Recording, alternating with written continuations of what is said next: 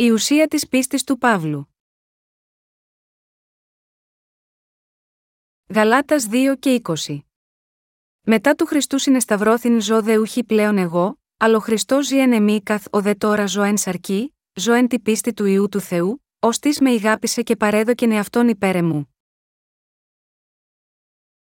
Στη σημερινή περικοπή της Αγίας Γραφής, μπορούμε να βρούμε την ουσία της πίστης του Αποστόλου Παύλου. Η πίστη του ήταν ότι πίστευε πως ο Ιησούς Χριστός είναι ο Υιός του Θεού, ότι ήρθε σε αυτή τη γη και ανέλαβε όλες τις αμαρτίες της ανθρωπότητας με το να βαφτιστεί από τον Ιωάννη, ότι σήκωσε αυτές τις αμαρτίες του κόσμου στον Σταυρό και έχισε το αίμα του μέχρι θανάτου, ότι αναστήθηκε από τους νεκρούς και ότι έτσι ολοκλήρωσε τη σωτηρία μας. Γι' αυτό ο Παύλος είπε: Μετά του Χριστού συνεσταυρώθην ζω δε ουχή πλέον εγώ, αλλά ο Χριστός ζει εν εμί. Γαλάτας 2:20. Ο Παύλος δήλωσε εδώ ότι ο παλιός του εαυτός πέθανε με τον Χριστό και ότι τώρα ο Χριστός ζει μέσα του. Συνέχισε να λέει: Τη ζωή που τώρα ζω στη σάρκα δεν τη ζω για τον εαυτό μου, αλλά για τον Χριστό που είναι μέσα μου. Αυτή η πίστη δεν είναι μόνο η ομολογία του Παύλου, αλλά και η δική μας. Ο Απόστολος Παύλος πίστευε ότι οι αμαρτίες του μεταβιβάστηκαν στον Ιησού Χριστό με το βάπτισμα που έλαβε από τον Ιωάννη. Και με αυτή την πίστη ο Παύλος είχε πεθάνει με τον Ιησού και αναστήθηκε στη ζωή με τον Ιησού. Ακριβώς όπως έκανε ο Παύλος με πίστη, και εμείς μπορούμε να πεθάνουμε με τον Ιησού Χριστό και να ζήσουμε μαζί του εφόσον έχουμε πίστη στο Ευαγγέλιο του Ύδατος και του Πνεύματος. Μέσα από το Ευαγγέλιο του Ύδατος και του Πνεύματος, ο Θεός μας έχει σώσει από όλες τις αμαρτίες μας μια για πάντα. Επειδή ο Ιησούς Χριστός μας έχει σώσει από τις αμαρτίες του κόσμου με το Ευαγγέλιο του Ύδατος και του Πνεύματος, σήμερα ζούμε με την πίστη μας στον Ιησού Χριστό ως σωτήρα μας. Ως εκ τούτου, ανεξάρτητα από το πώς θα μπορεί να μοιάζουμε τώρα στη σάρκα μας, με τον Ιησού Χριστό έχουμε γίνει αυτοί που πέθαναν μαζί του και αναστήθηκαν μαζί του. Ζούμε πλέον σε μια νέα ζωή με την πίστη μας στον Κύριο που ζει για πάντα. Ο Απόστολος Παύλος θα μπορούσε να ζήσει μια τέτοια νέα ζωή, επειδή ο Ιησούς Χριστός είχε βαφτιστεί και χύσει το αίμα του για τις αμαρτίες του. Είπε ότι δεν έζησε και πάλι από κάτι καλό που είχε κάνει στη σάρκα του, αλλά από την πίστη του στον Υιό του Θεού. Με άλλα λόγια, επειδή ο Απόστολος Παύλος πίστευε ότι με το να βαφτιστεί γι' αυτόν ο Ιησούς Χριστός, τον έσωσε από τις αμαρτίες του κόσμου και τον έφερε ξανά στη ζωή με αυτή την πίστη, είχε πεθάνει με τον Ιησού Χριστό και αναστήθηκε μαζί του. Έτσι μπορούσε να ζήσει τη ζωή του με πίστη στον Υιό του Θεού και στη σωτηρία που αυτός ο Υιός του Θεού ολοκλήρωσε με την απελευθέρωσή του από τις αμαρτίες του. Τέτοια πίστη δεν είναι μοναδική για τον Παύλο, αλλά είναι το ίδιο για όλους όσους έχουν λάβει την άφεση των αμαρτιών τους με τον Ιησού Χριστό, με πίστη στο Ευαγγέλιο του Ύδατος και του Πνεύματος. Η πίστη του Παύλου ήταν ότι πίστεψε πως είχε πεθάνει με τον Ιησού Χριστό και αναστήθηκε μαζί του. Ο λόγος που ο Απόστολος Παύλος έκανε αυτή την ομολογία, ήταν επειδή στην καρδιά του είχε πίστη στο αληθινό Ευαγγέλιο ότι είχε πεθάνει με τον Ιησού Χριστό και αναστήθηκε μαζί του. Εξαιτίας των αμαρτιών μας, δεν μπορούσαμε να αποφύγουμε να είμαστε καταραμένοι για πάντα και να αντιμετωπίσουμε τον αιώνιο θάνατο. Ωστόσο, όταν ο Ιησούς Χριστός ήρθε στη γη και ανέλαβε τις αμαρτίες της ανθρωπότητας μια για πάντα με το βάπτισμα που έλαβε από τον Ιωάννη τον Βαπτιστή, όλες οι αμαρτίες μας μεταβιβάστηκαν στον Ιησού εκείνη τη στιγμή, και με το να σταυρωθεί για να χύσει το αίμα του και να αναστηθεί από τους νεκρούς, ο Ιησούς μας έχει σώσει. Επομένως, όσοι πιστεύουν τώρα στο Ευαγγέλιο του Ύδατος και του Πνεύματος μπορούν να ζήσουν για πάντα ακριβώς από την πίστη. Το γεγονός ότι οι ψυχές μας μπορούν πλέον να ζουν, ανεξάρτητα από το αν είμαστε καλοί ή κακοί στη σάρκα μας, οφείλεται μόνο και μόνο στο Ευαγγέλιο του Ύδατος και του Πνεύματος. Πιστεύοντας τον Υιό του Θεού ως σωτήρα μας, που μας έχει ελευθερώσει από όλες τις αμαρτίες μας, όλοι μπορούμε να σωθούμε με πίστη. Επιπλέον, επειδή ο Υιός του Θεού μας ελευθέρωσε από όλες τις αμαρτίες μας όταν ήμασταν δεμένοι από αυτές τις αμαρτίες, μπορούμε τώρα να ζήσουμε μια δίκαιη ζωή στηρίζοντας την πίστη μας στο Ευαγγέλιο του Ύδατος και του Πνεύματος. Αυτό συμβαίνει επειδή ο Κύριος καθάρισε όλες τις αμαρτίες μας μια για πάντα με το Ευαγγέλιο του Ύδατος και του Πνεύματος, και αυτός έδωσε τη δυνατότητα στους πιστούς να ζήσουν ως εργάτες του Θεού, γεγονός που καθιστά δυνατό να ζήσουμε αιώνια ευλογημένη ζωή. Όποιος πιστεύει στο Ευαγγέλιο του Ύδατος και του Πνεύματος, μπορεί να ομολογήσει την αληθινή πίστη της σωτηρίας από τώρα και στο εξής. Όσον εξακολουθούμε να ζούμε στη σάρκα μας, υπάρχουν φορές που κάνουμε λάθη. Μερικές φορές, μπαίνουμε στον πειρασμό να επιστρέψουμε στις παλιές συμπεριφορές του εαυτού μας. Αν δεν στηριζόμαστε στην πίστη μας στο αληθινό Ευαγγέλιο, θα γίνουμε νεκροί από το βάρος των συσσωρευμένων λαθών μας. Ο Απόστολος Παύλος δεν ήταν διαφορετικός. Ο ίδιος, επίσης, μπορούσε να επιστρέψει στον παλιό του εαυτό στη σάρκα του, και αυτός είναι ο λόγος που ο ίδιος δεν μπορούσε παρά να βασίζεται στην αλήθεια ότι ο παλιός εαυτός του είχε πραγματικά σταυρωθεί μαζί με τον Ιησού Χριστό, και ως εκ τούτου μπορούσε να ζήσει μια νέα ζωή με τον Ιησού Χριστό με πίστη. Ο Απόστολος Παύλος εδώ έκανε την ομολογία της πίστης του κανονικά, μόνο ότι ο Ιησούς Χριστός τον είχε αναστήσει στη ζωή με το Ευαγγέλιο του ύδατος και του πνεύματος. Ακριβώς όπως την εξομολόγηση του Αποστόλου Παύλου με πίστη, και εμείς μπορούμε να ζήσουμε για πάντα, μέσω της πίστης μας ότι πεθάναμε με τον Ιησού Χριστό και αναστηθήκαμε μαζί του. Αυτή είναι μια καταπληκτική πίστη που βασίζεται ακριβώς στο Ευαγγέλιο του ύδατος και του πνεύματος. Τώρα, όσοι έχουν πληθεί από όλες τις αμαρτίες τους πιστεύοντας στο Ευαγγέλιο του ύδατος και του πνεύματος, είναι αυτοί που έχουν την ίδια πίστη με την οποία ζουν τη νέα του ζωή με τον Ιησού Χριστό. Ωστόσο, ανάμεσα σε τόσους πολλούς ανθρώπους που ζουν σε αυτόν τον κόσμο, μόνο μια χούφτα των χριστιανών έχουν την οριστική γνώση του Ευαγγελίου του ύδατος και του πνεύματος, και πιστεύουν σε αυτό. Όποτε το σκέφτομαι αυτό, είμαι υποχρεωμένος και πάλι να ευχαριστήσω τον Θεό για την πολύτιμη σωτηρία μου. Αν και είμαστε ανεπαρκείς, μπορούμε να ακολουθούμε τώρα τον Κύριο εξαιτίας της πίστης μας στον Υιό του Θεού. Όπως έχουμε ήδη ζήσει τη ζωή της πίστης μας, έχουμε κάνει μερικά καλά πράγματα, αλλά κάναμε και πολλά λάθη. Ωστόσο, βλέπω ότι αυτό είναι αναπόφευκτο ακόμα και στο μέλλον καθώς ζούμε τις ζωές της πίστης μας, δεν μπορούμε παρά να συνεχίσουμε να κάνουμε λάθη.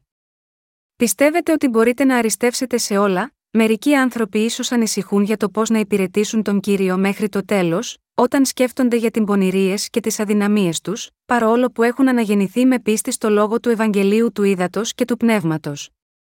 Ωστόσο, το ότι υπηρετούμε τον Κύριο δεν είναι από δική μας δύναμη, αλλά μπορούμε να τον υπηρετήσουμε με την πίστη μας, με την εξουσία που παρέχεται από τον Κύριο. Πρέπει να συνειδητοποιήσουμε ότι είναι πάντα ο Κύριος που μας ενδυναμώνει. Όταν σκεφτόμαστε τους εαυτούς μας, ανησυχούμε για τις ημέρες που θα έρθουν, επειδή δεν έχουμε την πίστη, την πεποίθηση ότι έχουμε πεθάνει με τον Ιησού Χριστό και ότι αναστηθήκαμε μαζί με τον Ιησού Χριστό. Επιπλέον, ο λόγος που ανησυχούμε για το πώς μπορούμε να ζήσουμε σε αυτόν τον κόσμο, είναι επειδή συνεχίζουμε να βλέπουμε τις δικές μας ανεπάρκειες.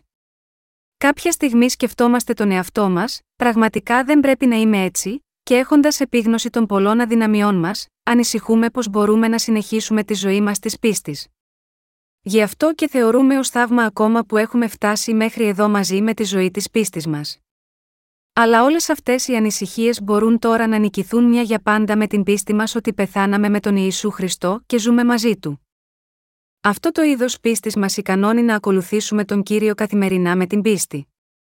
Ενώπιον του Κυρίου μας, έχουμε κάνει μερικά καλά πράγματα με την πίστη μας, αλλά έχουμε κάνει και λάθη επίσης. Ακόμα και έτσι, με την πίστη μας στον Κύριο, εξακολουθούμε να ζούμε με τόλμη. Εμείς, φυσικά, προσπαθούμε να κάνουμε καλά πράγματα, αλλά όταν σκεφτόμαστε το παρελθόν μας, σαφώς υπάρχουν ορισμένα λάθη που έγιναν, και έτσι θα υπάρξουν περιπτώσεις που φτάνουμε σε στιγμές αδυναμίας. Σε αυτές τις στιγμές, πρέπει να έχετε πίστη όλο και περισσότερο, ακριβώς όπως ο Απόστολος Παύλος είχε ζήσει με την πίστη του στο Ευαγγέλιο του ύδατος και του πνεύματος. Μετά του Χριστού συνεσταυρώθην ζω δε ουχή πλέον εγώ, αλλά ο Χριστός ζει εν εμί καθ' ο δε τώρα ζω εν σαρκή, ζω εν τη πίστη του Υιού του Θεού, ως της με ηγάπησε και παρέδωκεν εαυτόν υπέρ εμού. Γαλάτας 2:20. Ο Παύλος ομολόγησε ότι χάρη στον Χριστό ζούσε μια νέα ζωή και ότι ζούσε αυτή τη νέα ζωή με την πίστη του Υιού του Θεού. Είπε ότι επειδή ο Υιός του Θεού ανέλαβε όλες τις αμαρτίες μας μια για πάντα με το βάπτισμα που έλαβε για μας, και επειδή Εκείνος σταυρώθηκε και πέθανε στον Σταυρό, ζούμε με την πίστη μας σε αυτό. Σε όλους εμάς που πιστεύουμε στην αλήθεια του Ευαγγελίου του ύδατος και του πνεύματος, ο Κύριος έχει δώσει την τέλεια άφεση της αμαρτίας και τη νέα ζωή. Επειδή ο Θεός μας έχει σώσει μια για πάντα, και εμείς έχουμε γίνει αυτοί που ζουν για πάντα με πίστη στο βάπτισμα που αυτός ο Υιός του Θεού έλαβε και το αίμα που έχυσε. Με αυτή την πίστη, ότι ο Υιός του Θεού σας έχει σώσει από όλες τις αμαρτίες σας μέσω της Ευαγγελικής αλήθειας του ύδατος και του πνεύματος, μπορείτε να ζήσετε για πάντα. Κάθε φορά που αποκαλύπτονται οι αδυναμίες μας, πρέπει να θυμόμαστε την ουσία της πίστης του Αποστόλου Παύλου. Εσείς και εγώ δεν μπορούμε να ζήσουμε κοιτάζοντας τη σάρκα μας και μόνο. Αν κοιτάξουμε μόνο τη σάρκα μας καθώς ζούμε, υπάρχει μόνο ο θάνατος που μας περιμένει. Μπορούμε επίσης να θριαμβεύσουμε και να λάβουμε αιώνια ζωή με την πίστη μας στον Υιό του Θεού που μας έχει σώσει τέλεια. Ως εκ τούτου, είναι απαραίτητο για μας να συνειδητοποιήσουμε ότι ο παλιός εαυτός μας είναι νεκρός με τον Ιησού Χριστό, αλλά την ίδια στιγμή είμαστε τα νέα πλάσματα που θα ζήσουν για πάντα, επειδή ο Υιός του Θεού έχει σώσει εμάς που ήμασταν όλοι αμαρτωλοί και πιστεύουμε σε Αυτόν ως σωτήρα μας. Με την πίστη μας στο Ευαγγέλιο του Ήδατος και του Πνεύματος που δόθηκε από τον Υιό του Θεού, έχουμε αναστηθεί και πάλι στη ζωή από το θάνατο. Με αυτή την πίστη στην αλήθεια ότι ο Υιός του Θεού μας έχει σώσει, τώρα θα ζήσουμε για πάντα. Αυτή τη στιγμή στις καρδιές σας πρέπει να υπάρχει η πεποίθηση ότι ο Υιός του Θεού μας έχει σώσει από όλες τις αμαρτίες μας και μας έφερε στην αιώνια ζωή.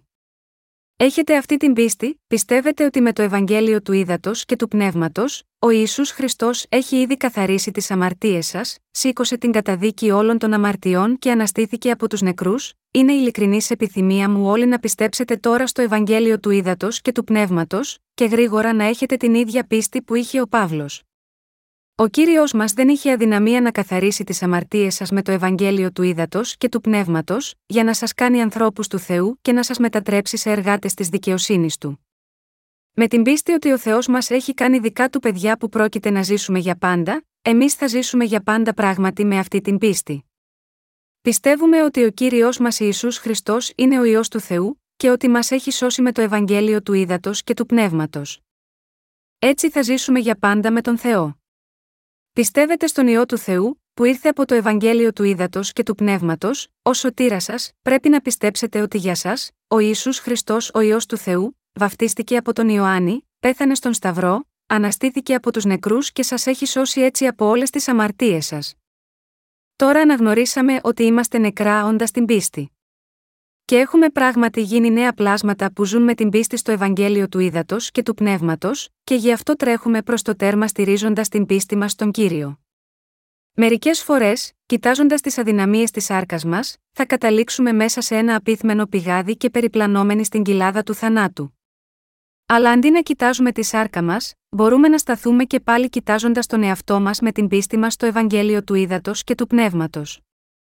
Στην πραγματικότητα, εμείς έχουμε πεθάνει με τον Ιησού Χριστό με το Ευαγγέλιο του Ήδατος και του Πνεύματος και έχουμε αναστηθεί με τον Ιησού Χριστό. Οι ψυχές μας, που τώρα πιστεύουν στο Ευαγγέλιο του Ήδατος και του Πνεύματος, όπως η πίστη του Παύλου, έχουν γίνει ζωντανά πνεύματα.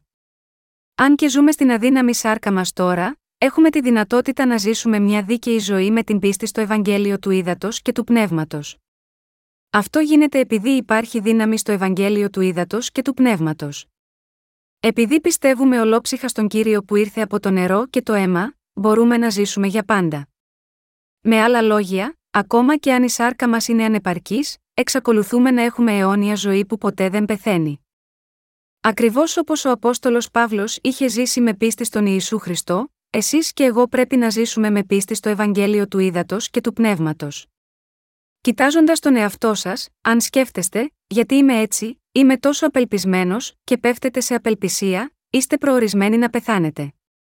Αλλά αν πιστεύετε ότι ο Υιός του Θεού καθάρισε για πάντα όλες τις αμαρτίες σας και ότι έχετε αναστηθεί από το θάνατο, τότε μπορείτε να ζήσετε με τον Ιησού Χριστό.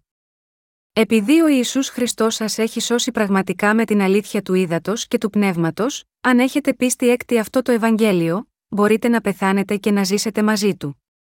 Ο Κύριος έχει σώσει σίγουρα εσάς και εμένα από το θάνατο. Ελευθερώνοντάς σας από όλες τις αμαρτίες σας και την καταδίκη όλων των αμαρτιών σας, ο Κύριος σας έχει κάνει λαό του Θεού.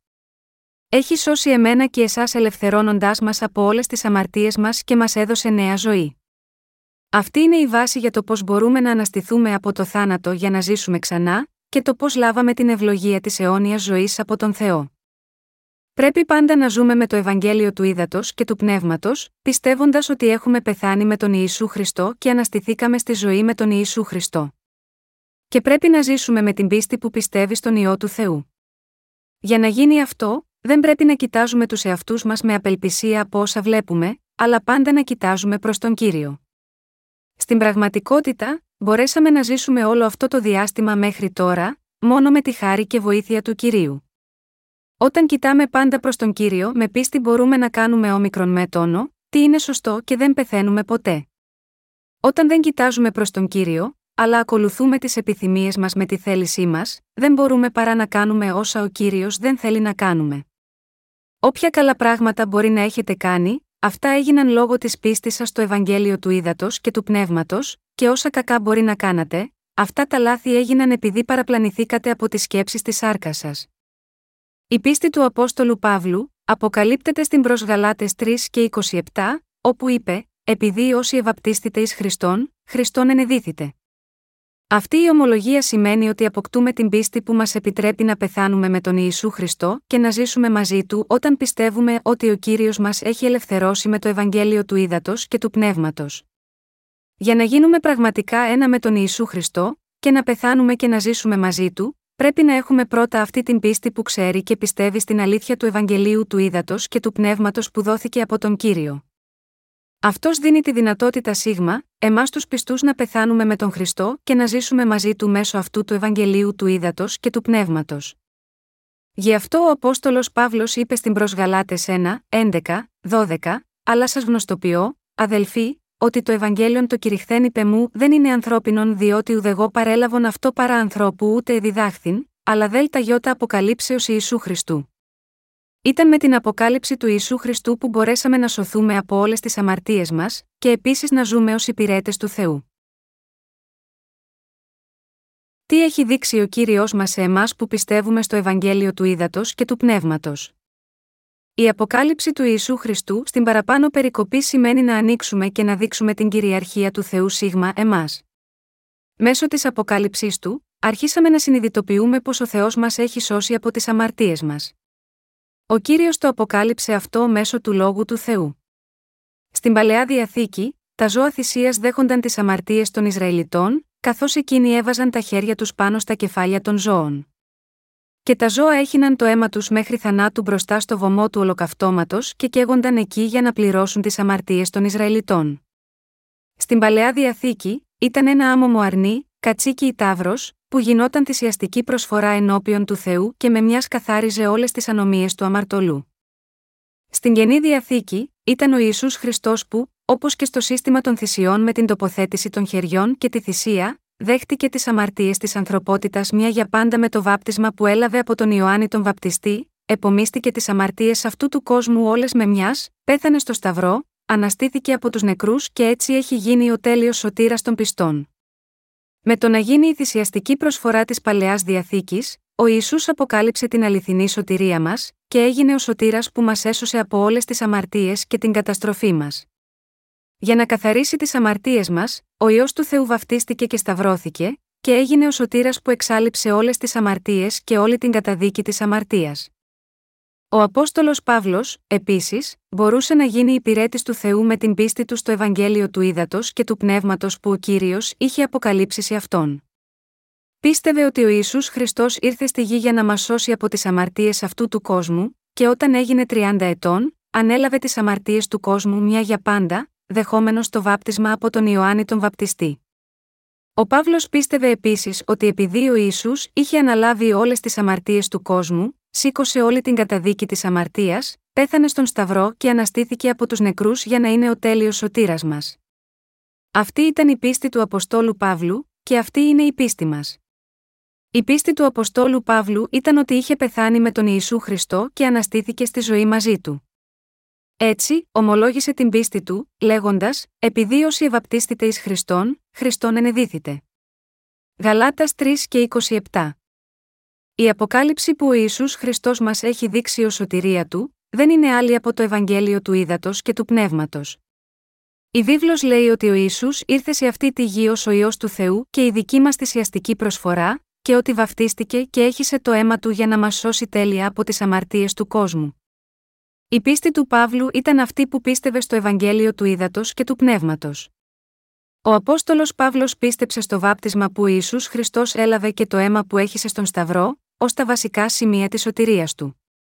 Η πίστη του συνεπάγεται την πεποίθηση πως όταν ο Ιησούς βαφτίστηκε, οι αμαρτίες του μεταβιβάστηκαν σε Αυτόν. Ο Παύλος ήταν άνθρωπος της πίστης που πίστευε πως όταν ο Ιησούς Χριστός έλαβε το βάπτισμα του από τον Ιωάννη τον Βαπτιστή και δέχτηκε τις αμαρτίες του κόσμου, πήγε στο Σταυρό και σταυρώθηκε, οι αμαρτίες του σταυρώθηκαν επίσης μαζί με τον Ιησού.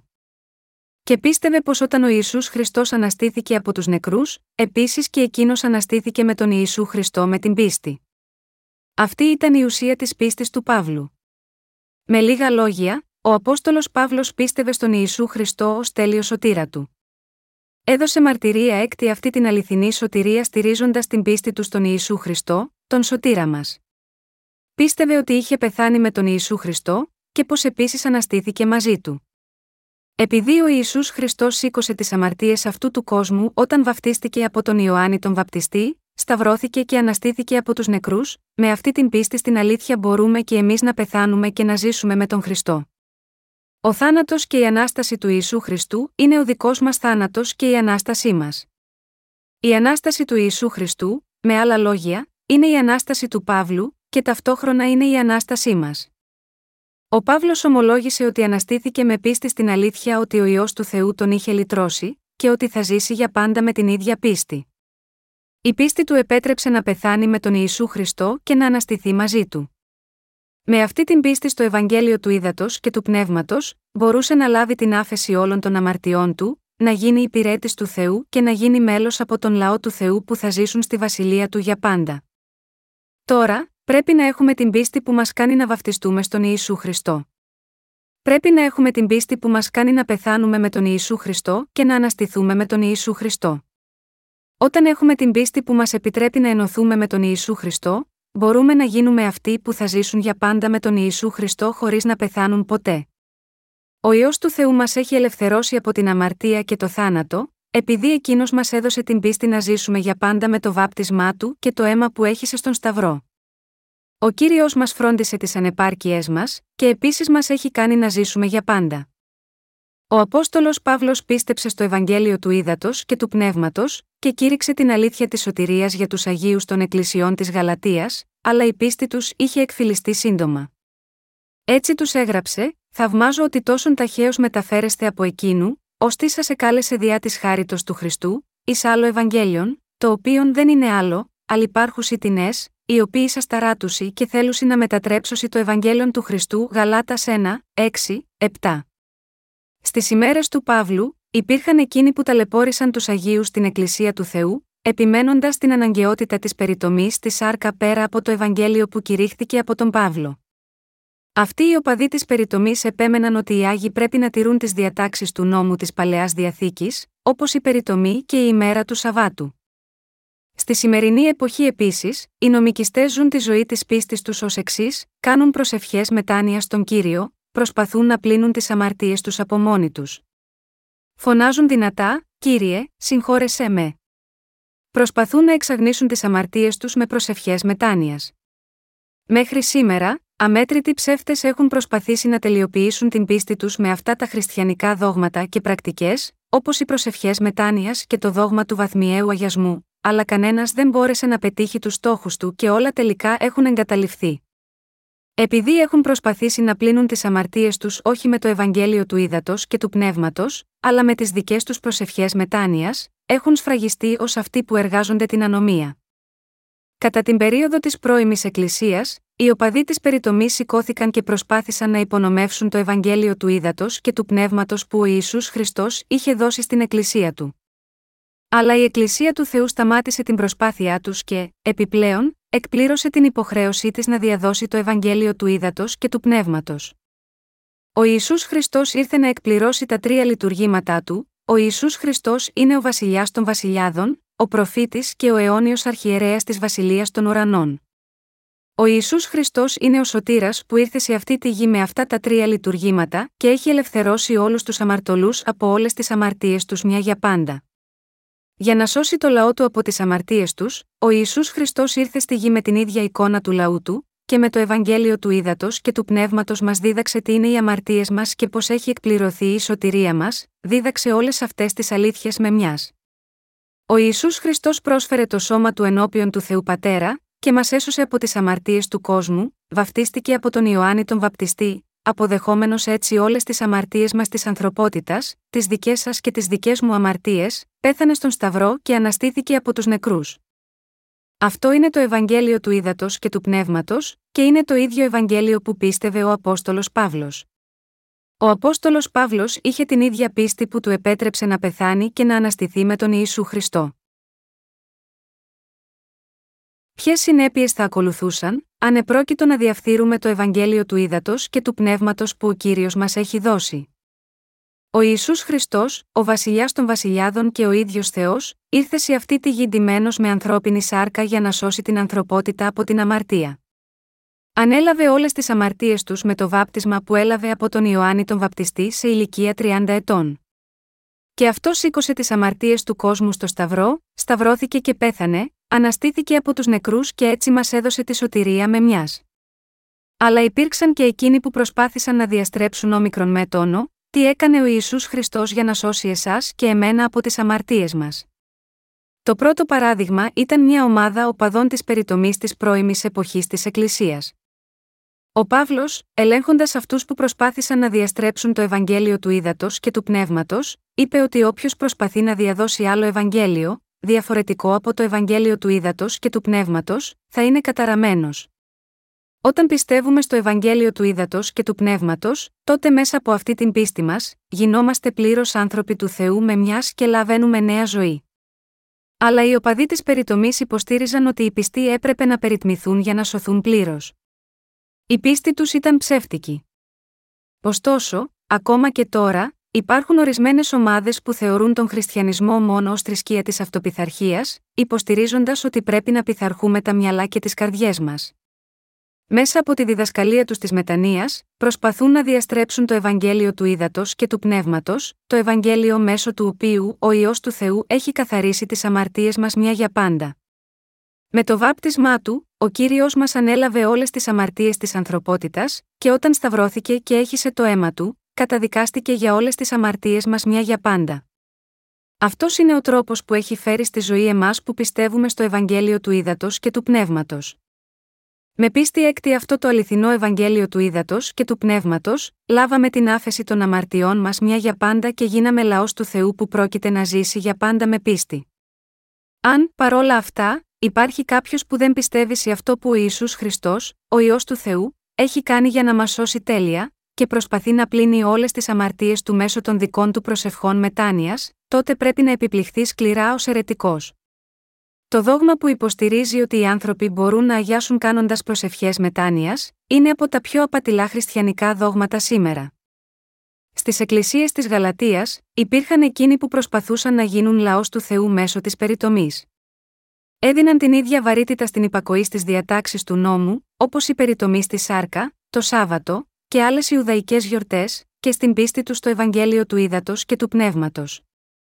Ακριβώς όπως μερικοί από αυτούς τους ανθρώπους στη Γαλατεία είχαν κηρύξει την περιτομή αντί για το Ευαγγέλιο του ύδατος και του πνεύματος που κήρυξε ο Παύλος, τώρα σε αυτή την εποχή και σε όλο τον κόσμο, αμέτρητοι χριστιανοί προσπαθούν να πλύνουν τις αμαρτίες τους μέσω προσευχών μετάνοιας, και όχι με το Ευαγγέλιο του ύδατος και του πνεύματος. Ο Απόστολος Παύλος συνέχισε να λέει: Αλλά και εάν εμείς ή άγγελος εξ ουρανού σας κηρύττει άλλο Ευαγγέλιον παρά εκείνο, το οποίον σας εκηρύξαμεν, ας είναι ανάθεμα. Γαλάτας 1:8. Αλλά, οι περισσότεροι χριστιανοί πιστεύουν ακόμα σε προσευχές μετάνοιας ή στο δόγμα του βαθμιαίου αγιασμού, και εξακολουθούν να πιστεύουν σε ένα άλλο Ευαγγέλιο, διαφορετικό από το Ευαγγέλιο του ύδατος και του πνεύματος. Κάποιος μπορεί στη συνέχεια να ρωτήσει: ποια λοιπόν είναι η διαφορά μεταξύ της πίστης στο Ευαγγέλιο του ύδατος και του πνεύματος, και εκείνων που προσπαθούν να πληθούν από την αμαρτία πιστεύοντας μόνο στο αίμα του Σταυρού και προσφέροντας προσευχές μετάνοιας? Η πίστη του Παύλου ήταν αυτή που πίστευε στο βάπτισμα του Ιησού από τον Ιωάννη και το χύσιμο του αίματος του στον Σταυρό ως σωτηρία του. Με πίστη στο Ευαγγέλιο του ύδατος και του πνεύματος, και εμείς επίσης έχουμε πραγματικά πεθάνει με τον Ιησού Χριστό, και τώρα ζούμε μια νέα ζωή με τον Θεό. Ρωμαίους 6:4. Αυτή η πίστη στο Ευαγγέλιο του ύδατος και του πνεύματος, και η πεποίθηση ότι κάποιος μπορεί να πλύνει τις αμαρτίες του μέσω των καθημερινών προσευχών μετάνοιας, είναι διαφορετική από κάθε άλλη. Έτσι, η τελευταία καλείται το άλλο Ευαγγέλιο. Ο Απόστολος Παύλος είπε: Εάν της σας κηρύττει άλλο Ευαγγέλιον παρά εκείνο, το οποίον παρελάβετε, ας είναι ανάθεμα. Γαλάτας 1:9. Για τους χριστιανούς, η χειρότερη προσβολή που μπορεί να υποθήσει όλο τον κόσμο είναι ανάθεμά σε.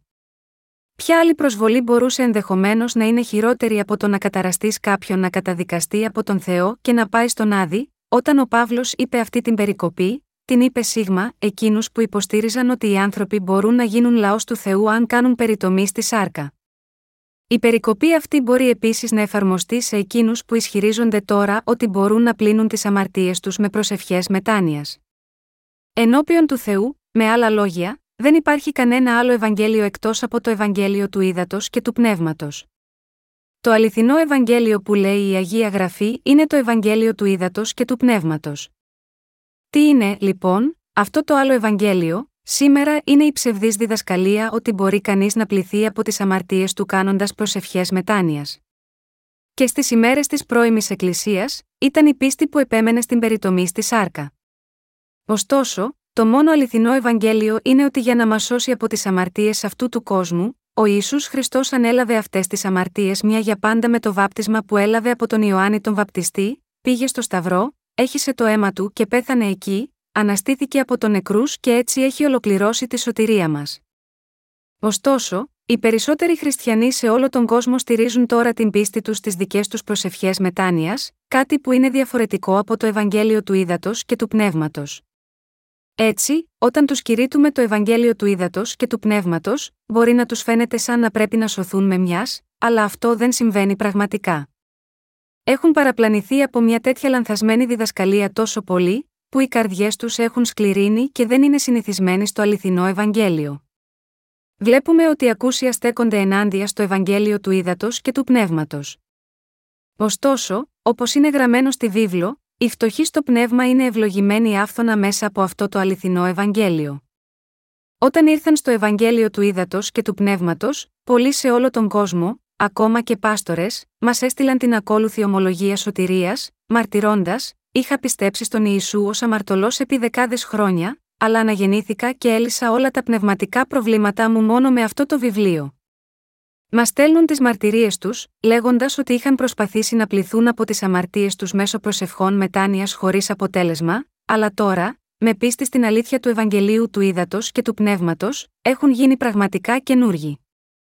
Τι συμβαίνει όταν κάποιος πιστεύει μόνο στις προσευχές μετάνοιας? Τέτοια πίστη τελικά θα τον οδηγήσει στο να έχει κούφια πίστη βυθισμένο στον κατακλυσμό των αμαρτιών. Τέτοιοι άνθρωποι είναι όμοιοι με αυτούς που δημιουργούν θεούς από τις δικές τους σκέψεις και λατρεύουν τα είδωλα δικής τους κατασκευής ως θεούς. Νομίζουν ότι έχουν σωθεί από τις αμαρτίες τους και πιστεύουν ακράδαντα ότι έχουν γίνει λαός του Θεού μόνοι τους. Σκέφτονται για τον εαυτό τους: «Ιησού, εσύ είσαι ο Θεός μου», αλλά πιστεύουν χωρίς να συνειδητοποιούν την αλήθεια. Ωστόσο, όλη η πίστη τους είναι εντελώς μάταιη, σαν ένα κάστρο στην άμμο, επειδή η πίστη τους βασίζεται εντελώς στις δικές τους σκέψεις και όχι στο λόγο του Θεού. Δεν βασίζονται στην αλήθεια που λέει ότι το βάπτισμα του Ιησού και το αίμα τους στον Σταυρό τους έχουν ολοκληρώσει, και αντί γι' αυτό στηρίζονται στις δικές τους προσευχές μετάνοιας. Ακόμα και όταν πρεσβεύουν ότι πιστεύουν στο έργο του Ιησού που έχισε το αίμα τους στον Σταυρό, εξαιρούν το βάπτισμα του που ήταν απαραίτητο για να εκπληρώσει τη δικαιοσύνη του Θεού. Θα μπορούσε πραγματικά ο Ιησούς να σηκώσει τις αμαρτίες αυτού του κόσμου, χωρίς το βάπτισμα που έλαβε από τον Ιωάννη? Μήπως ο Ιησούς καθάρισε τις αμαρτίες μας μόνο πεθαίνοντας στον Σταυρό? Ο Ιησούς ανέλαβε σαφώς τις αμαρτίες μας με μιας με το να βαπτιστεί από τον Ιωάννη τον Βαπτιστή, πήγε στο Σταυρό και σταυρώθηκε, έπλυνε τις αμαρτίες της ανθρωπότητας μια για πάντα, και έτσι έχει σώσει όλους τους πιστούς του. Πώς θα μπορούσε ο Ιησούς να αναλάβει τις αμαρτίες μας στον Σταυρό? Όταν ο Ιησούς βαπτίστηκε από τον Ιωάννη τον Βαπτιστή, ανέλαβε τις αμαρτίες του κόσμου. Το να πιστεύει κανείς ότι κάποιος μπορεί να πλύνει τις αμαρτίες του με προσευχές μετάνοιας, είναι μια άχρηστη πεποίθηση δικής του κατασκευής. Ακόμα και τώρα, βλέπουμε ότι αυτοί που πιστεύουν σε προσευχές μετάνοιας, και όχι στο Ευαγγέλιο του ύδατος και του πνεύματος, εξακολουθούν να προσεύχονται και να δοξάζουν τον Θεό. Ωστόσο, αυτοί οι άνθρωποι που πιστεύουν μόνο στις προσευχές μετάνοιας χαρακτηρίζονται από το γεγονός ότι η ζωή της πίστης τους είναι θορυβώδης, επειδή εξακολουθεί να υπάρχει αμαρτία στις καρδιές τους, και είναι πάρα πολύ απασχολημένοι να χτίσουν τη δική τους δικαιοσύνη. Ανεξάρτητα από το αν εξακολουθούν να υπάρχουν αμαρτίες στις καρδιές τους ή όχι, δοξάζουν τον Θεό επηρεασμένοι από τις δικές τους όμορφες φωνές που προέρχονται από τα συναισθήματά τους. Δεν τους νοιάζει αν ο Θεός θέλει πραγματικά να τους ακούσει ή όχι. Ωστόσο, Αυτό που πρέπει να συνειδητοποιήσουμε εδώ είναι ότι ο Ιησούς Χριστός μας έχει ελευθερώσει πλήρως από τις αμαρτίες του κόσμου με το Ευαγγέλιο του ύδατος και του Πνεύματος. Δεν υπάρχει αμαρτία που παραμένει στις καρδιές μας, λόγω των δικών του δίκαιων πράξεων. Μόνο όταν δοξάζουμε τον Θεό με σαφή κατανόηση του Ευαγγελίου του ύδατος και του Πνεύματος η δοξολογία μας γίνεται γνήσια ενώπιον του Θεού. Επειδή πιστεύουμε στο Ευαγγέλιο του ύδατος και του Πνεύματος, είμαστε ευγνώμονες για τη σωτηρία του Κυρίου, και επειδή αυτή η έμπνευση μας γεμίζει, δοξάζουμε τον Θεό.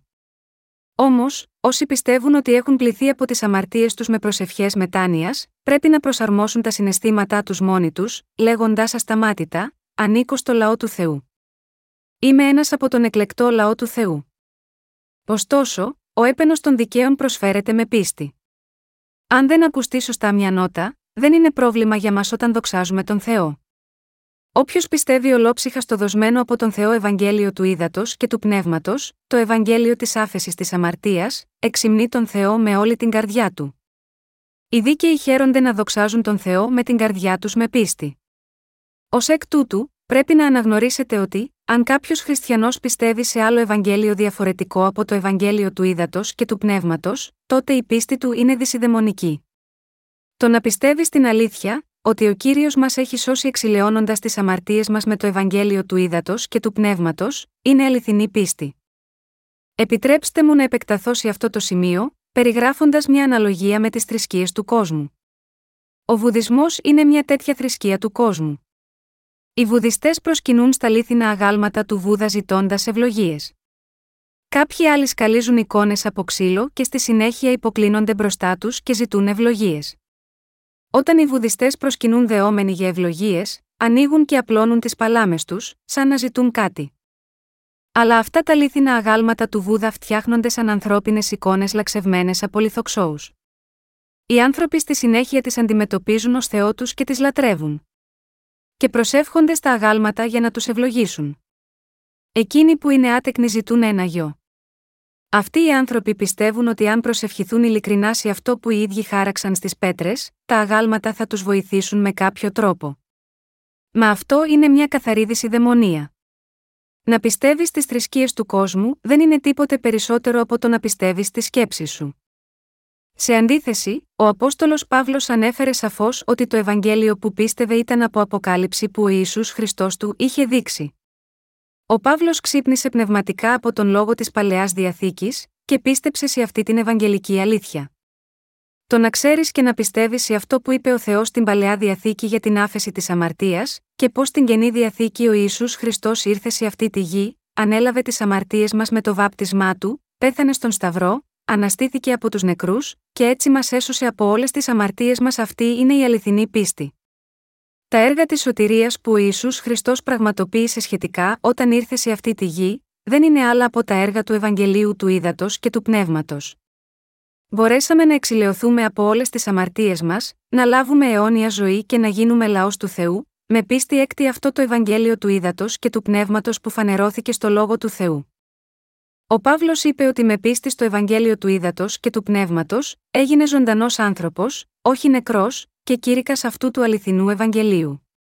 Γι' αυτό ο Απόστολος Παύλος επέπληξε τους οπαδούς της περιτομής να είναι αναθεματισμένοι, λέγοντας: «Αλλά και εάν εμείς ή άγγελος εξ ουρανού σας κηρύττει άλλο Ευαγγέλιον παρά εκείνο, το οποίον σας εκηρύξαμεν, ας είναι ανάθεμα». Γαλάτας 1:8. Ως εκ τούτου, πρέπει να μάθουμε ποια είναι αυτά τα άλλα Ευαγγέλια, εκτός από το Ευαγγέλιο του. Για να ανακαλύψουμε τα άλλα Ευαγγέλια, πρέπει πρώτα να αναγνωρίσουμε το βιβλικά αληθινό Ευαγγέλιο που ο Παύλος είχε πιστέψει και κηρύξει.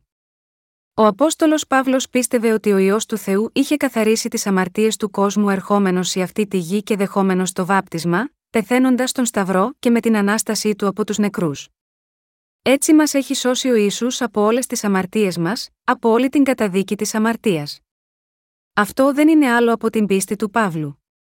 Η πίστη του Παύλου είχε στηριχτεί όχι μόνο στο αίμα του Σταυρού, αλλά και στο βάπτισμα του Ιησού και στο αίμα του στον Σταυρό. Ποιο λοιπόν είναι το άλλο Ευαγγέλιο που είναι διαφορετικό από το αληθινό που πίστευε ο Παύλος? Είναι το Ευαγγέλιο μόνο του αίματος. Οι άνθρωποι που έχουν πίστη έκτη αυτό το Ευαγγέλιο μόνο του αίματος, επίσης στηρίζονται στις προσευχές μετάνοιας για να πλύνουν τις αμαρτίες τους. Εμείς οι αναγεννημένοι πιστεύουμε στο Ευαγγέλιο του ύδατος και του πνεύματος, αλλά σήμερα οι περισσότεροι χριστιανοί πιστεύουν μόνο στο αίμα του Σταυρού, ενώ στηρίζονται στις προσευχές μετάνοιας.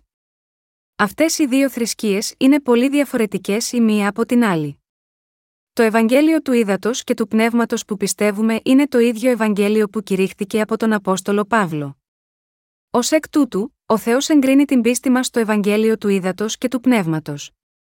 Αντίθετα, για εκείνους που προσπαθούν να πλύνουν τις αμαρτίες τους με προσευχές μετάνοιας, η πίστη τους είναι διαφορετική από το Ευαγγέλιο του ύδατος και του πνεύματος, και έτσι μπορώ να πω με βεβαιότητα ότι δεν θα γίνουν αποδεκτοί από τον Θεό, αλλά αντίθετα θα καταραστούν. Δεν λέω ότι δεν χρειάζεται να πιστεύετε ότι ο Ιησούς έχισε το πολύτιμο αίμα του στον Σταυρό. Επισημαίνω ότι το να πιστεύετε μόνο στο αίμα του Σταυρού, αφήνοντας έξω το βάπτισμα που έλαβε από τον Ιωάννη, είναι σαν να πιστέψετε σε άλλο Ευαγγέλιο. Όσο στηρίζεστε σε άλλο Ευαγγέλιο, δεν μπορείτε παρά να στηρίζετε την πίστη σας τελικά μόνο στις προσευχές μετάνοιας, επειδή οι αμαρτίες σας παραμένουν ανέπαφες χωρίς να έχει σημασία πόσο διακαώς στηρίζετε την πίστη σας σε αυτό το διαφορετικό Ευαγγέλιο. Θα μπορούσατε να λάβετε την αληθινή άφεση των αμαρτιών σας πιστεύοντας μόνο στο χύσιμο του αίματος του Ιησού στον Σταυρό και κάνοντας προσευχές μετάνοιας. Τέτοιες πεποιθήσεις δεν είναι τίποτε περισσότερο από δυσιδαιμονικές πεποιθήσεις. Αυτού του είδους η πίστη σημαίνει μόνο ότι εμείς συμφωνούμε με κάποιον τρόπο να πιστέψουμε στον Ιησού ως σωτήρα μας, και δεν στηρίζουμε την πίστη μας στο δοσμένο από τον Θεό Ευαγγέλιο του ύδατος και του πνεύματος. Πιστεύουμε στον Ιησού μόνο σύμφωνα με τις σκέψεις μας με απλή ευγνωμοσύνη, επειδή έχισε το πολύτιμο αίμα του στον Σταυρό για μας, και πιστεύουμε ότι οι αμαρτίες που διαπράττουμε μετά μπορούν να εξηλαιωθούν από εμάς με τις δικές μας προσευχές μετάνοιας. Τέτοιες πεποιθήσεις, με άλλα λόγια, είναι εντελώς δικές μας. Ιησού, έχω αποφασίσει να σε θεωρώ ως σωτήρα μου. Επειδή οι άνθρωποι πιστεύουν στον Ιησού έτσι, οι αμαρτίες τους δεν αφαιρούνται τέλεια από τις καρδιές τους. Πώς θα μπορούσαν οι αμαρτίες τους να καθαριστούν απλώς επειδή πρεσβεύουν ότι πιστεύουν στον Ιησού, χωρίς να γνωρίζουν πώς μεταβιβάστηκαν οι αμαρτίες τους στον Ιησού με το βάπτισμα του? Η πίστη του Αποστόλου Παύλου περιγράφεται επίσης στην προς Ρωμαίους Κεφ. 6 γράφει στην επιστολή προς Ρωμαίους 6:3-4: «Η αγνοείται ότι όσοι ευαπτίστημεν εις Χριστόν Ιησούν, εις τον θάνατον αυτού ευαπτίστημεν, συνετάφημεν λοιπόν μετά αυτού διά του βαπτίσματος εις τον θάνατον, είναι καθώς ο Χριστός ανέστη εκ νεκρών διά της δόξης του Πατρός, ούτω και εμείς περιπατήσομεν εις νέαν ζωήν». Ο Απόστολος Παύλος ρώτησε εδώ: «Η αγνοείται ότι όσοι ευαπτίστημεν εις Χριστόν Ιησούν, εις τον θάνατον αυτού ευαπτίστημεν», είπε ότι θαυτήκαμε μαζί με τον Ιησού με το βάπτισμα στον θάνατο. Ο Ιησούς Χριστός ήρθε σε αυτή τη γη, ανέλαβε τις αμαρτίες μας με το βάπτισμα που έλαβε από τον Ιωάννη και πέθανε σταυρωμένος για μας. Στη συνέχεια αναστήθηκε από τους νεκρούς. Ο Παύλος είχε την πίστη ότι ο Ιησούς έχει σώσει εμένα και εσάς από όλες τις αμαρτίες μας.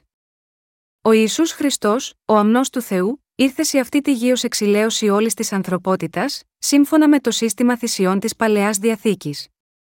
Έσωσε τους αμαρτωλούς από τις ανομίες τους, αναλαμβάνοντας όλες τις αμαρτίες του λαού του με το βάπτισμα που έλαβε από τον Ιωάννη και χύνοντας το αίμα του στον Σταυρό. Όλες αυτές οι δίκαιες πράξεις συμπίπτουν ακριβώς με τη διαδικασία της Παλαιάς Διαθήκης, της θυσίας για αμαρτία. Ως ο αμνός της θυσίας του Θεού, ο Κύριος μας ανέλαβε τις αμαρτίες του κόσμου με το βάπτισμα που έλαβε από τον Ιωάννη τον Βαπτιστή. Όταν κοιτάζουμε στο κατά Ματθαίον 3:13 και μετά, βλέπουμε πως ο Ιησούς βαπτίστηκε από τον Ιωάννη τον Βαπτιστή και έτσι ανέλαβε τις αμαρτίες της ανθρωπότητας μια για πάντα. Με άλλα λόγια, όταν ο Ιησούς βαπτίστηκε από τον Ιωάννη, σταυρώθηκε για να χύσει το αίμα του στον Σταυρό και αναστήθηκε από τους νεκρούς, και αυτός είναι ο τρόπος που μας έχει σώσει σε μιας από όλες τις αμαρτίες μας, κατά Ματθαίον 3:13-17, κατά Ιωάννη 1:29, κατά Ιωάννη 19:30. Τώρα κηρύττουμε το Ευαγγέλιο του ύδατος και του πνεύματος σε όλο τον κόσμο, και ο Παύλος στις μέρες του κήρυτε το ίδιο Ευαγγέλιο. Αυτό το Ευαγγέλιο του ύδατος και του πνεύματος που κήρυξε ο Παύλος είναι το ίδιο Ευαγγέλιο που τώρα κηρύττουμε εμείς. Ως εκ τούτου, αν κάποιος δεν πιστεύει στο Ευαγγέλιο του ύδατος και του πνεύματος, και αυτό δεν το κηρύττει, θα είναι καταραμένος από τον Θεό. Οι εκκλησίες σε όλο τον κόσμο τώρα θα κλείσουν τις πόρτες τους, επειδή οι συναθρήσεις τους δεν πιστεύουν στο Ευαγγέλιο του ύδατος και του πνεύματος. Όσον σήμερα οι χριστιανοί πιστεύουν μόνο στο αίμα του Σταυρού και προσπαθούν να πλύνουν τις αμαρτίες τους με τις δικές τους προσευχές μετάνοιας, οι αμαρτίες τους τελικά δεν εξαφανίζονται και δεδομένου ότι οι αμαρτίες τους δεν καθαρίζονται, ποιος θα συνεχίσει να πιστεύει στον Θεό? Αυτός είναι ο λόγος που κάθε εκκλησία δεν έχει άλλη επιλογή από το να κλείσει την πύλη της σωτηρίας. Πρακτικά όλοι οι χριστιανοί σε όλο τον κόσμο πιστεύουν ότι έχουν λάβει την άφεση των αμαρτιών τους, παρόλο που πιστεύουν μόνο στο πολύτιμο αίμα του Σταυρού. Αλλά πεθαίνουν πνευματικά, επειδή δεν μπορούν παρά να στηρίζονται μάταια στις δικές του προσευχές μετάνοιας. Απλά ρίξτε μια ματιά στους χριστιανούς γύρω σας που τραγουδούν δοξολογίες που μόνο γεμίζουν τα δικά τους συναισθήματα. Δεν μπορούν παρά να δοξάζουν έτσι, επειδή στην πραγματικότητα δεν ξέρουν και δεν πιστεύουν πως ο Ιησούς Χριστός τους έχει σώσει με το Ευαγγέλιο του ύδατος και του πνεύματος. Αντίθετα, για τους αναγεννημένους που πραγματικά πιστεύουν στο Ευαγγέλιο του ύδατος και του πνεύματος, οι δοξολογίες έρχονται φυσικά, χωρίς να επιβάλλουν τη συγκίνησή τους, επειδή είναι ευγνώμονες από τα βάθη της καρδιάς τους για τη χάρη της σωτηρίας που ο Κύριος τους έχει παραχωρήσει. Ο Απόστολος Παύλος είπε ότι όποιος κηρύττει οποιοδήποτε Ευαγγέλιο διαφορετικό από το αληθινό Ευαγγέλιο που κηρύχθηκε από τον ίδιο, θα ήταν καταραμένος, Γαλάτας 1:8. Ο Παύλος ρώτησε, διότι τώρα ανθρώπους πείθω ή των Θεών ζητώ να αρέσκω εις ανθρώπους, και ύστερα συνέχισε να λέει, διότι αν ακόμα ήρεσκον εις ανθρώπους, δεν ήθελον είστε δούλος Χριστού, Γαλάτας 1:10. Επειδή ο Ιησούς Χριστός ήρθε σε αυτή τη γη, βαφτίστηκε, πέθανε στον Σταυρό, αναστήθηκε από τους νεκρούς και έτσι μας έσωσε από όλες τις αμαρτίες μας, ο Απόστολος Παύλος δεν μπορούσε παρά να πιστεύει αναλόγως την αλήθεια και να την κηρύττει αναλόγως. Αν ο Παύλος προσπαθούσε να ευχαριστήσει τους ανθρώπους, θα είχε κηρύξει μόνο το αίμα του Σταυρού, αλλά επειδή ήταν δούλος του Χριστού, κήρυξε το Ευαγγέλιο του ύδατος και του πνεύματος. Ο Απόστολος Παύλος δεν ήταν ποτέ δούλος ανθρώπων. Ο Παύλος συνέχισε να πει στην προς Γαλάτες 1:11-12, αλλά σας γνωστοποιώ, αδελφοί, ότι το Ευαγγέλιο το κηρυχθέν υπε μου δεν είναι ανθρώπινον διότι ουδεγό παρέλαβον αυτό παρά ανθρώπου ούτε εδιδάχθην, αλλά δέλτα γιώτα αποκαλύψεως Ιησού Χριστού. Τι είδους Ευαγγέλιο ήταν το Ευαγγέλιο που ο Απόστολος Παύλος πίστευε και κήρυξε στους ανθρώπους? Εδώ, το Ευαγγέλιο που κηρύχθηκε από εμένα τον Παύλο σημαίνει το Ευαγγέλιο του ύδατος και του πνεύματος.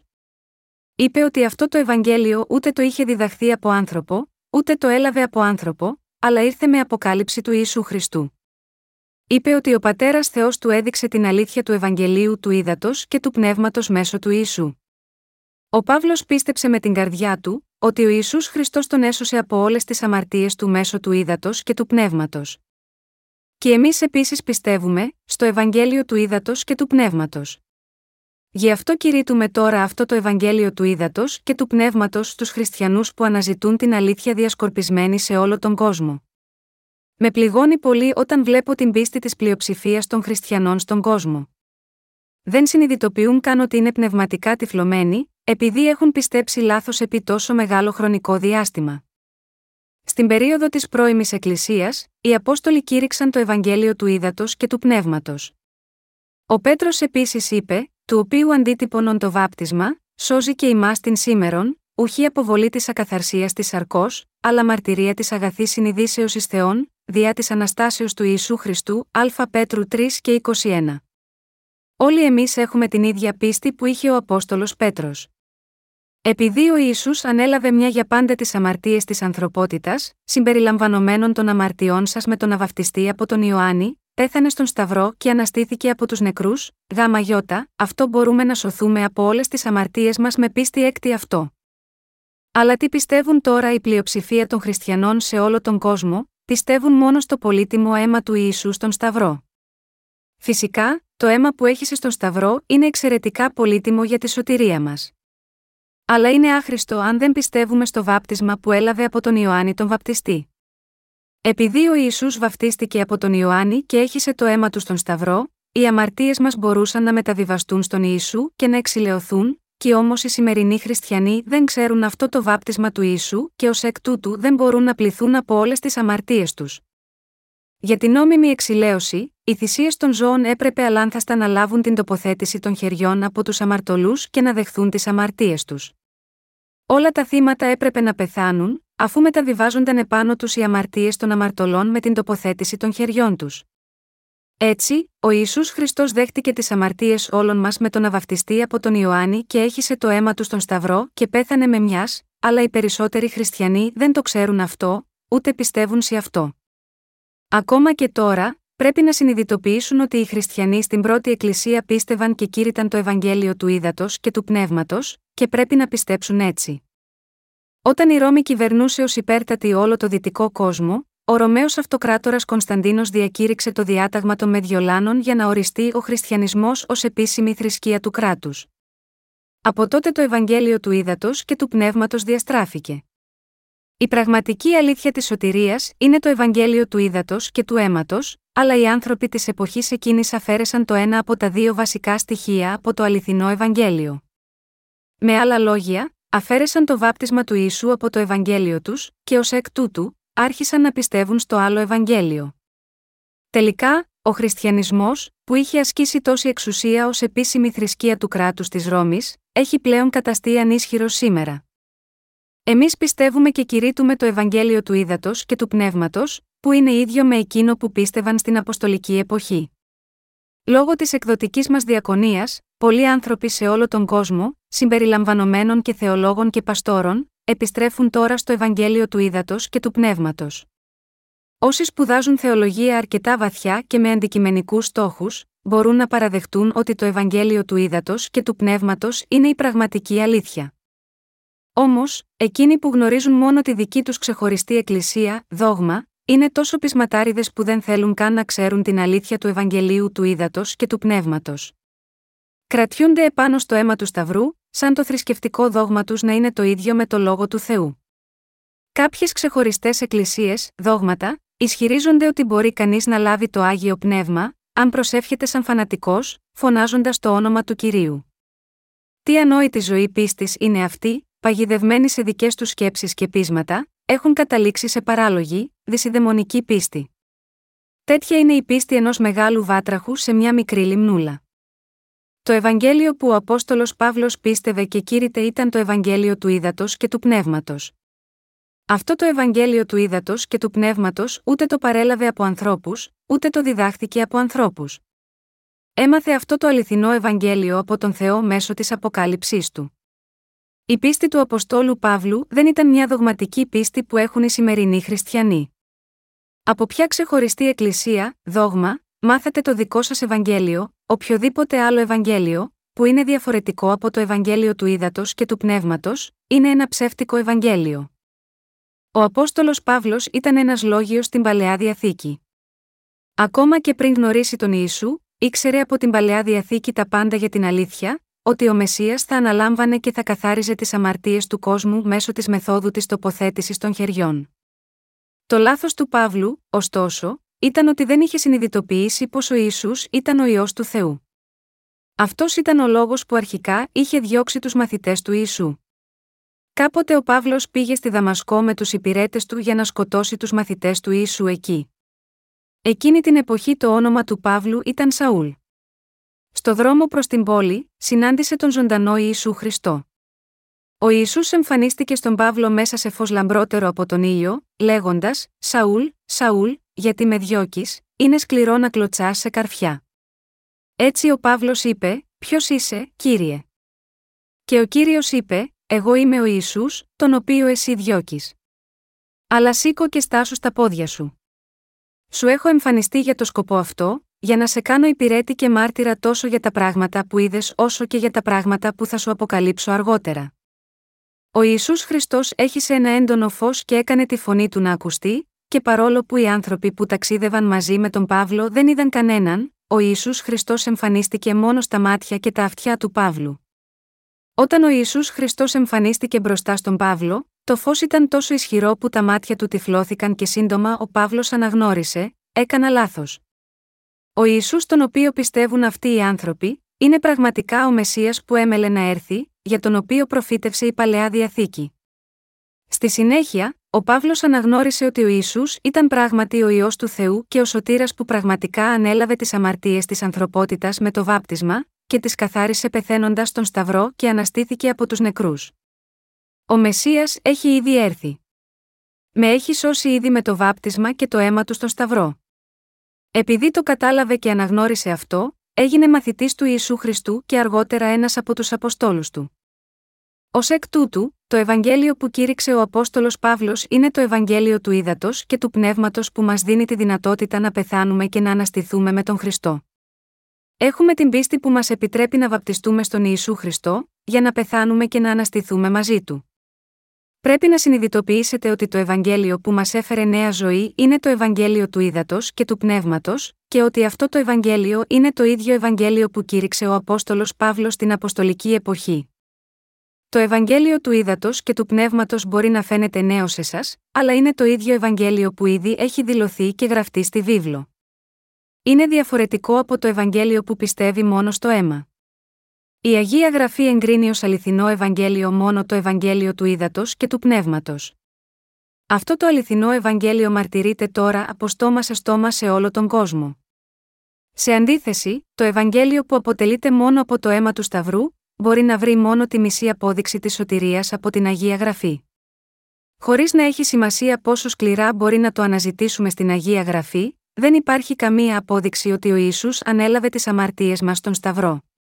Αντίθετα, η Αγία Γραφή μαρτυρεί ότι οι αμαρτίες μας μεταβιβάστηκαν στον Ιησού Χριστό όταν βαπτίστηκε από τον Ιωάννη τον Βαπτιστή, κατά Ματθαίον 3, 13, 17.